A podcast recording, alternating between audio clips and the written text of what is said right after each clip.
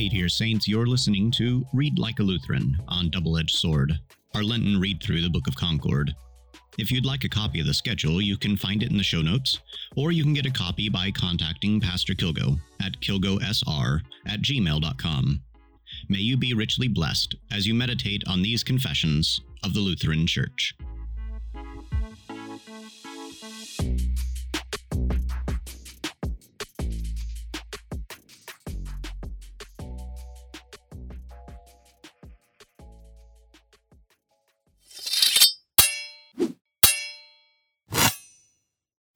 The Augsburg Confession, Articles 21 through 26.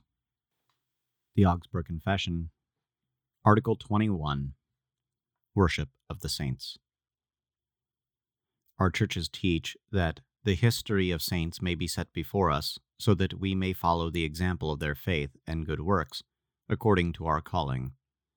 For example, the emperor may follow the example of David in making war to drive away the Turk from his country.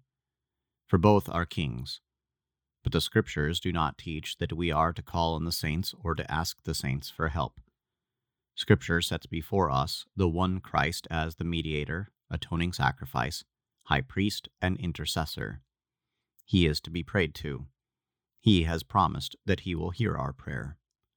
This is the worship that he approves above all other worship that he be called upon in all afflictions. If anyone does sin, we have an advocate with the Father. A summary statement. This, then, is nearly a complete summary of our teaching. As can be seen, there is nothing that varies from the Scriptures, or from the Church Universal, or from the Church of Rome, as known from its writers.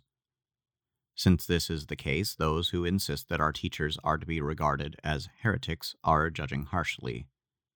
There is, however, disagreement on certain abuses that have crept into the Church without rightful authority. Even here, if there are some differences, the bishops should bear with us patiently because of the confession we have just reviewed. Even the Church's canon law is not so severe that it demands the same rights everywhere, nor, for that matter, have the rites of all churches ever been the same, although in large part the ancient rites are diligently observed among us. It is a false and hate filled charge that our churches have abolished all the ceremonies instituted in ancient times, but the abuses connected with the ordinary rites have been a common source of complaint. They have been corrected to some extent, since they could not be approved with a good conscience a review of the various abuses that have been corrected. Our churches do not dissent from any article of faith held by the Church Catholic, they only omit some of the newer abuses. They have been erroneously accepted through the corruption of the times, contrary to the intent of canon law. Therefore, we pray that your Imperial Majesty will graciously hear what has been changed and why these people are not compelled to observe those things that are abuses against their conscience. Your Imperial Majesty should not believe those who have tried to stir up hatred against us by spreading strange lies among the people. They have given rise to this controversy by stirring up the minds of good people. Now they are trying to increase the controversy using the same methods. Your Imperial Majesty will undoubtedly find that the form of doctrine and ceremonies among us are not as intolerable as these ungodly and ill intentioned men claim. Besides, the truth cannot be gathered from common rumors or the attacks of enemies. It can easily be judged that if the churches observed ceremonies correctly, their dignity would be maintained and reverence and piety would increase among the people. Article 22 Both kinds in the sacrament. The laity are given both kinds in the sacrament of the Lord's Supper because this practice has the Lord's command Drink of it, all of you. Christ has clearly commanded that all should drink from the cup. Unless anyone misleadingly says this refers only to priests, in 1 Corinthians 11, Paul cites an example from this, it appears that the whole congregation used both kinds. This practice has remained in the church for a long time. It is not known when or by whom or by whose authority it was changed. Cardinal Cusanus mentions the time when it was approved. Cyprian, in some places, testifies that the blood was given to the people. Jerome testifies to the same thing when he says the priests administer the Eucharist and distribute the blood of Christ to the people. Indeed, Pope Gelasius commands that the sacrament not be divided. Only a recent custom has changed this. It is clear that any custom introduced against God's commandments is not to be allowed, as church law bears witness. This custom has been received not only against the Scripture, but also against old canon law and the example of the Church. Therefore, if anyone preferred to use both kinds in the sacrament, they should not have been compelled to do otherwise, as an offense against their conscience. Because the division of the sacrament does not agree with the ordinance of Christ, it is our custom to omit the procession with the host, which has been used before.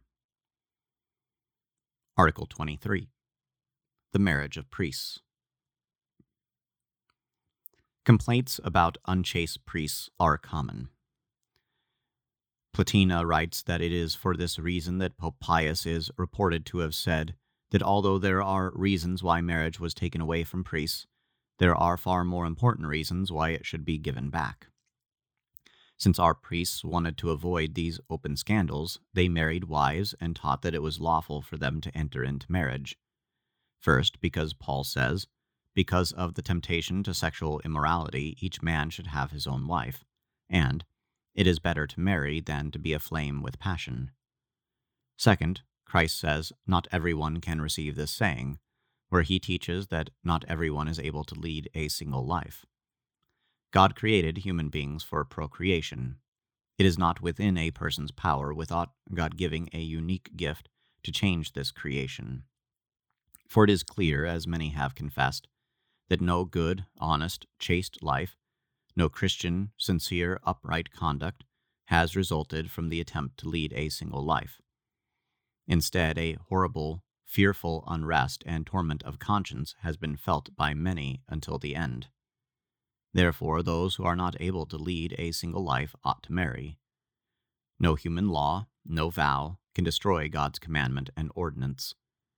For these reasons, the priests teach that it is lawful for them to marry wives. It is clear that in the ancient church, priests were married men. For Paul says, an overseer must be the husband of one wife. Four hundred years ago in Germany, for the first time, priests were violently forced to lead a single life. They offered such resistance that when the Archbishop of Mainz was about to publish the Pope's decree about celibacy, he was almost killed in a riot by enraged priests.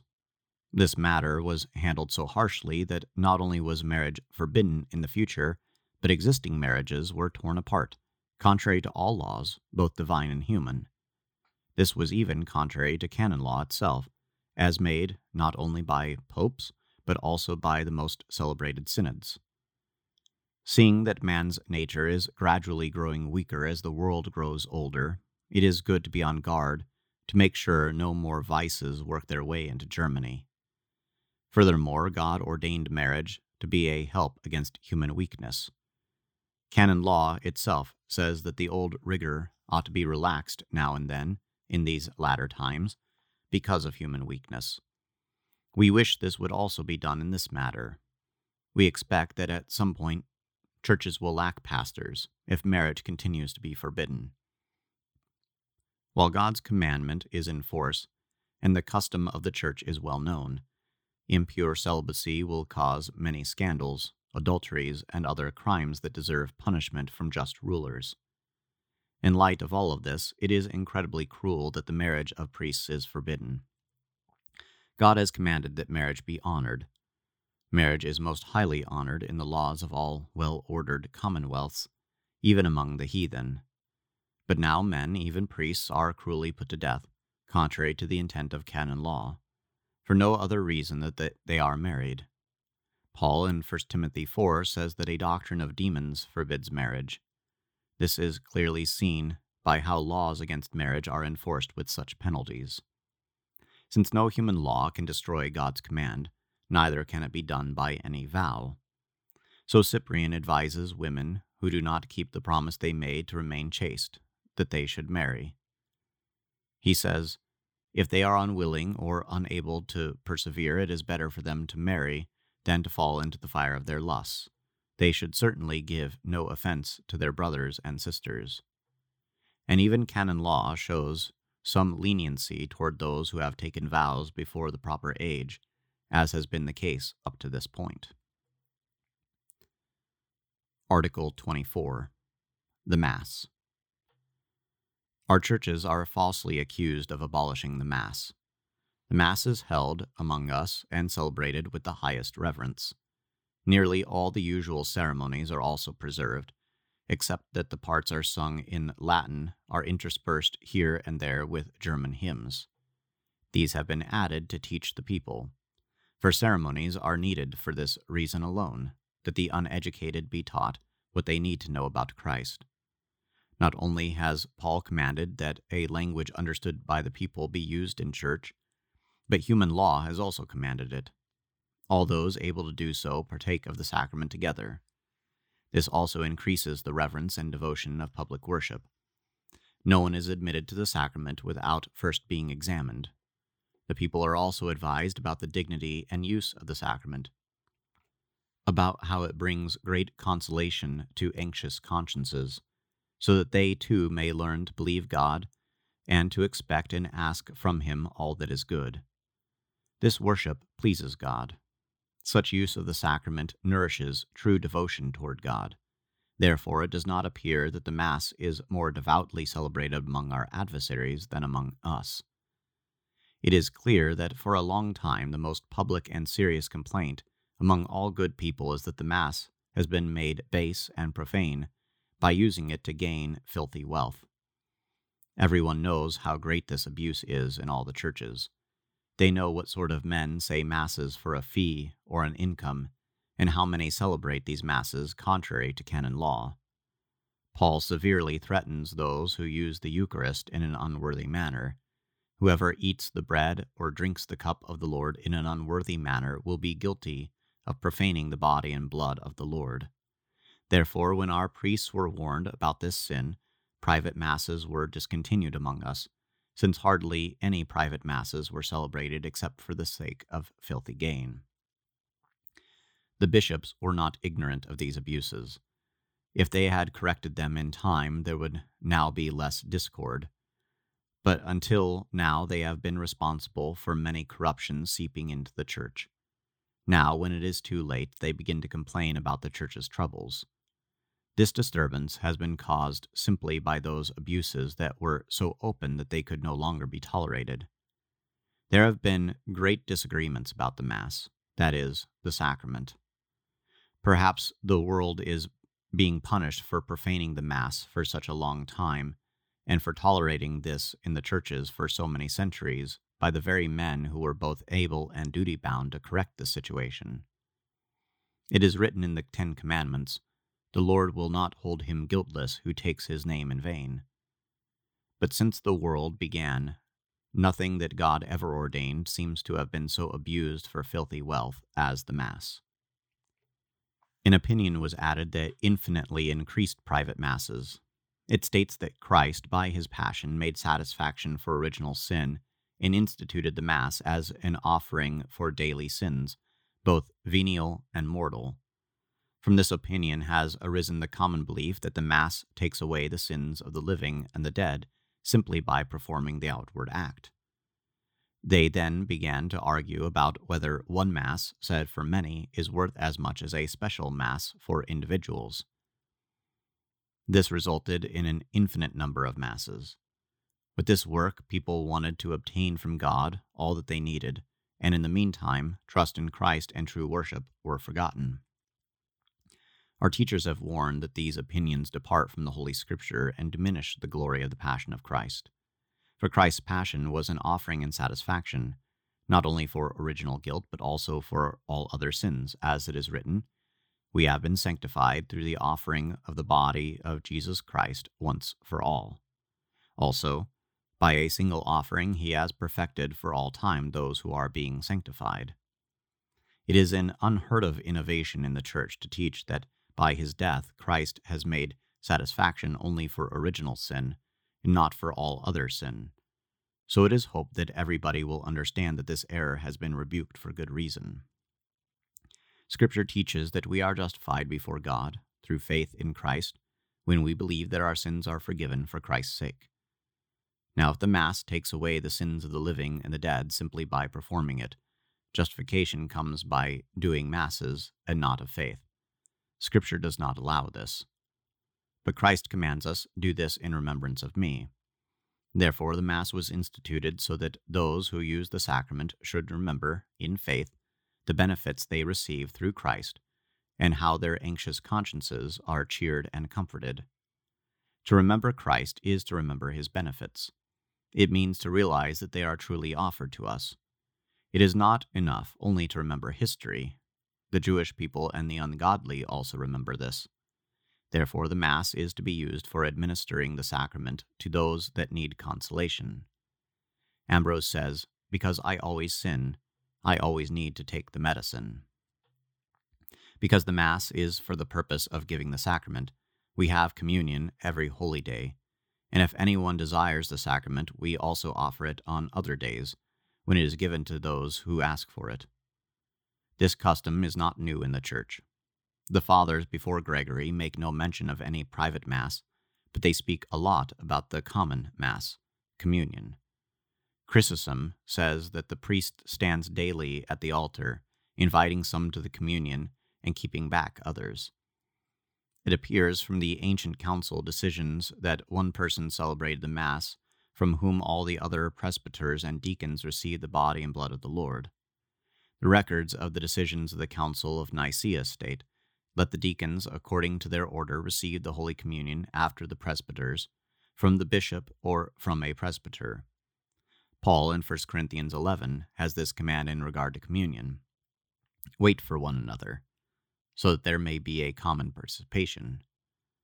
Since, therefore, the Mass among us follows the example of the Church taken from the Scripture and the Fathers, we are confident that it cannot be disapproved. This is especially so because we keep the public ceremonies, which are for the most part similar to those previously in use. Only the number of Masses differs, Without a doubt, these might be reduced in a helpful way because of very great and clear abuses. For in older times, even in churches attended the most often, the Mass was not celebrated every day, as the tripartite history testifies. In Alexandria, every Wednesday and Friday the Scriptures are read, and the doctors expound them, and all things are done except the solemn rite of communion. Article 25 Confession Confession in the churches is not abolished among us. The body of the Lord is not usually given to those who have not been examined and absolved. The people are very carefully taught about faith in the absolution. Before, there was profound silence about faith. Our people are taught that they should highly prize the absolution as being God's voice and pronounced by God's command. The power of the keys is set forth in its beauty, they are reminded what great consolation it brings to anxious consciences, and that God requires faith to believe such absolution as a voice sounding from heaven. They are taught that such faith in Christ truly obtains and receives the forgiveness of sins. Before, satisfactions were praised without restraint, but little was said about faith, Christ's merit, and the righteousness of faith. Therefore, on this point, our churches are by no means to be blamed. Even our adversaries have to concede the point that our teachers have diligently taught the doctrine of repentance and laid it open. Our churches teach that naming every sin is not necessary, and that consciences should not be burdened with worry about naming every sin. It is impossible to recount all sins, as Psalm 19 testifies. Who can discern his errors? Also, Jeremiah 17. The heart is deceitful above all things and desperately sick who can understand it? If only sins that can be named are forgiven, consciences could never find peace, for many sins cannot be seen or remembered. The ancient writers also testify the listing of sins is not necessary. For in the decrees, Chrysostom is quoted. He says, I do not say that you should make your sins known in public, nor that you should accuse yourself before others, But I would have you obey the prophet who says, Make known your ways before God. Therefore confess your sins before God, the true judge, with prayer. Tell your errors not with the tongue, but with the memory of your conscience, and so forth. And the gloss admits that confession is of only human right. Nevertheless, because of the great benefit of absolution, and because it is otherwise useful to the conscience, confession is retained among us. Article 26 The distinction of meats. Not only the people, but also those teaching in the church have greatly been persuaded to believe in making distinctions between meats and similar human traditions.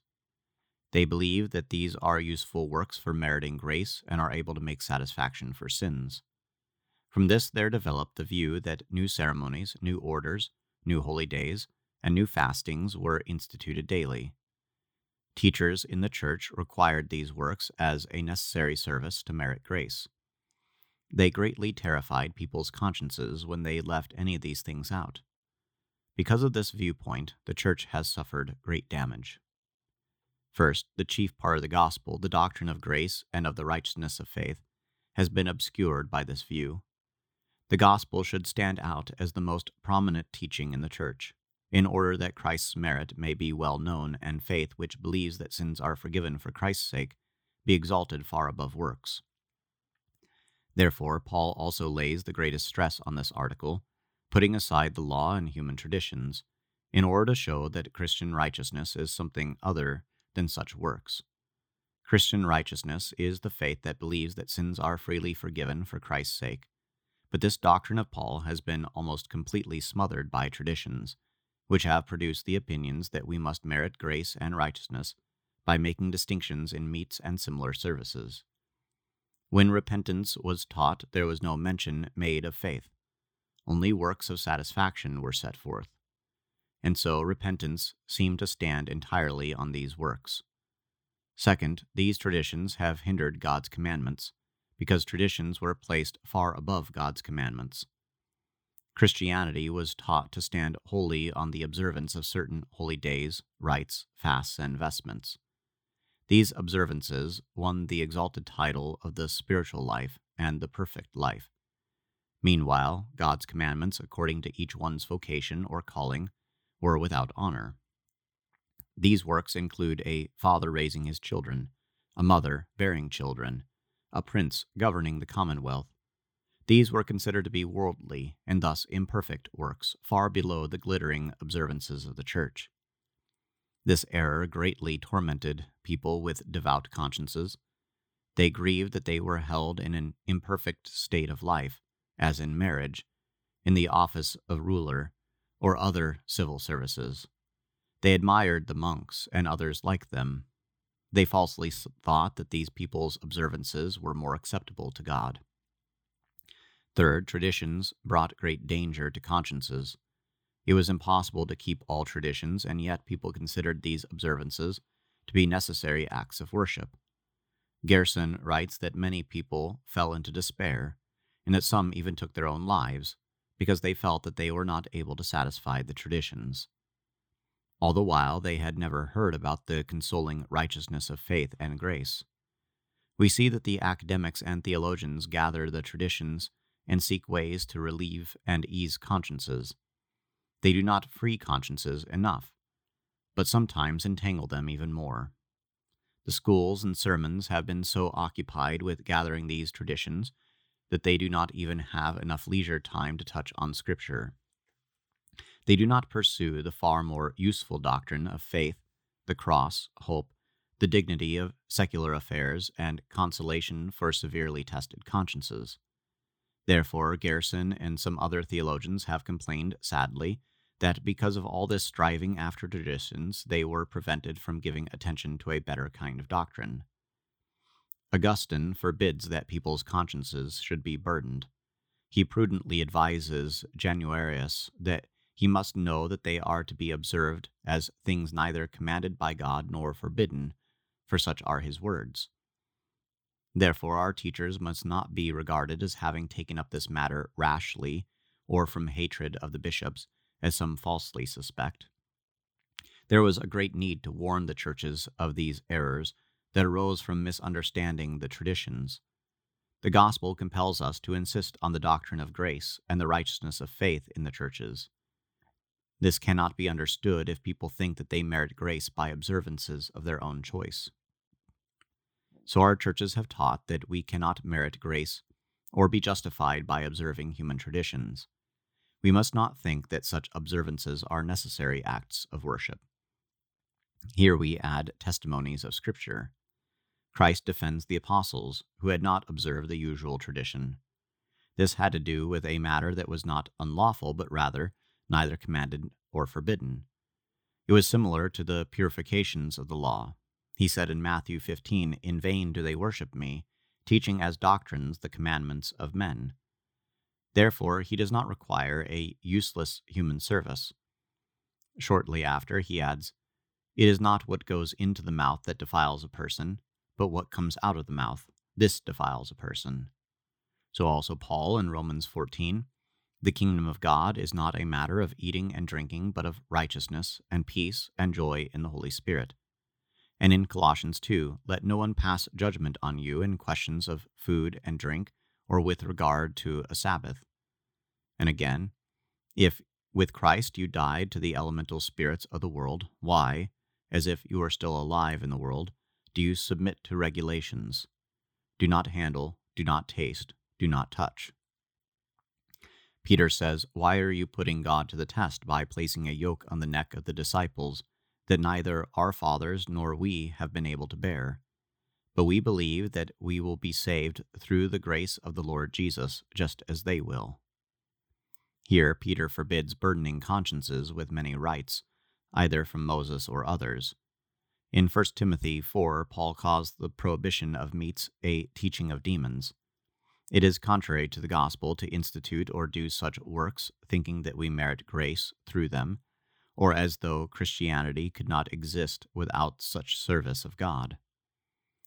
Our adversaries object by accusing our teachers of being against discipline and the subduing of the flesh. Just the opposite is true, as can be learned from our teachers' writings. They have always taught that Christians are to bear the cross by enduring afflictions this is genuine and sincere subduing of the flesh, to be crucified with Christ through various afflictions. Furthermore, they teach that every Christian ought to train and subdue himself with bodily restraints or bodily exercises and labors. Then neither overindulgence or laziness may tempt him to sin.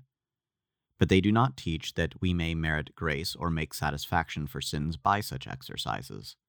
Such outward discipline ought to be taught at all times not only on a few set days. Christ commands, Watch yourselves, lest your hearts be weighed down with dissipation and drunkenness. Also in Matthew 17, this kind never comes out except by prayer and fasting.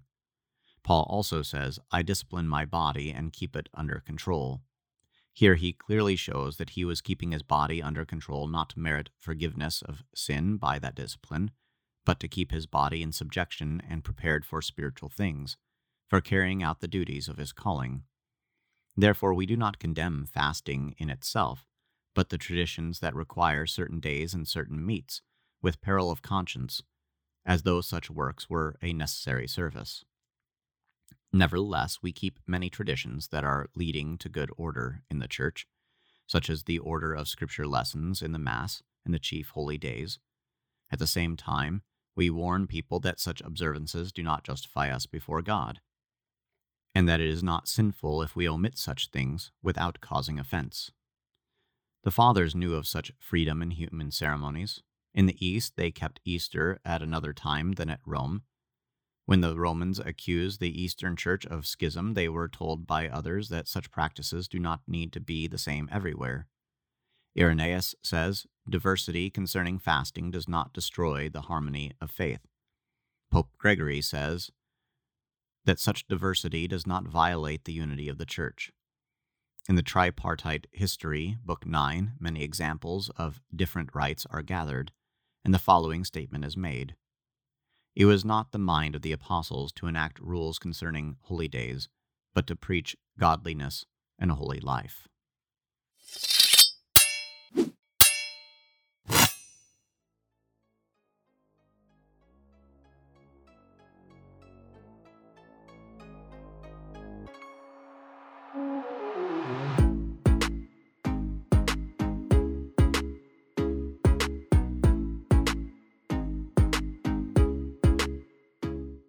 Thanks again for listening to Read Like a Lutheran on Double Edged Sword.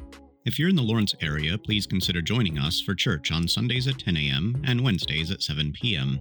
We also have a variety of Bible studies available, which you can find by visiting our website at redeemer lawrence.org. If you have any questions, please do not hesitate to contact us. Until next time, may the Lord bless you and keep you in his mercy.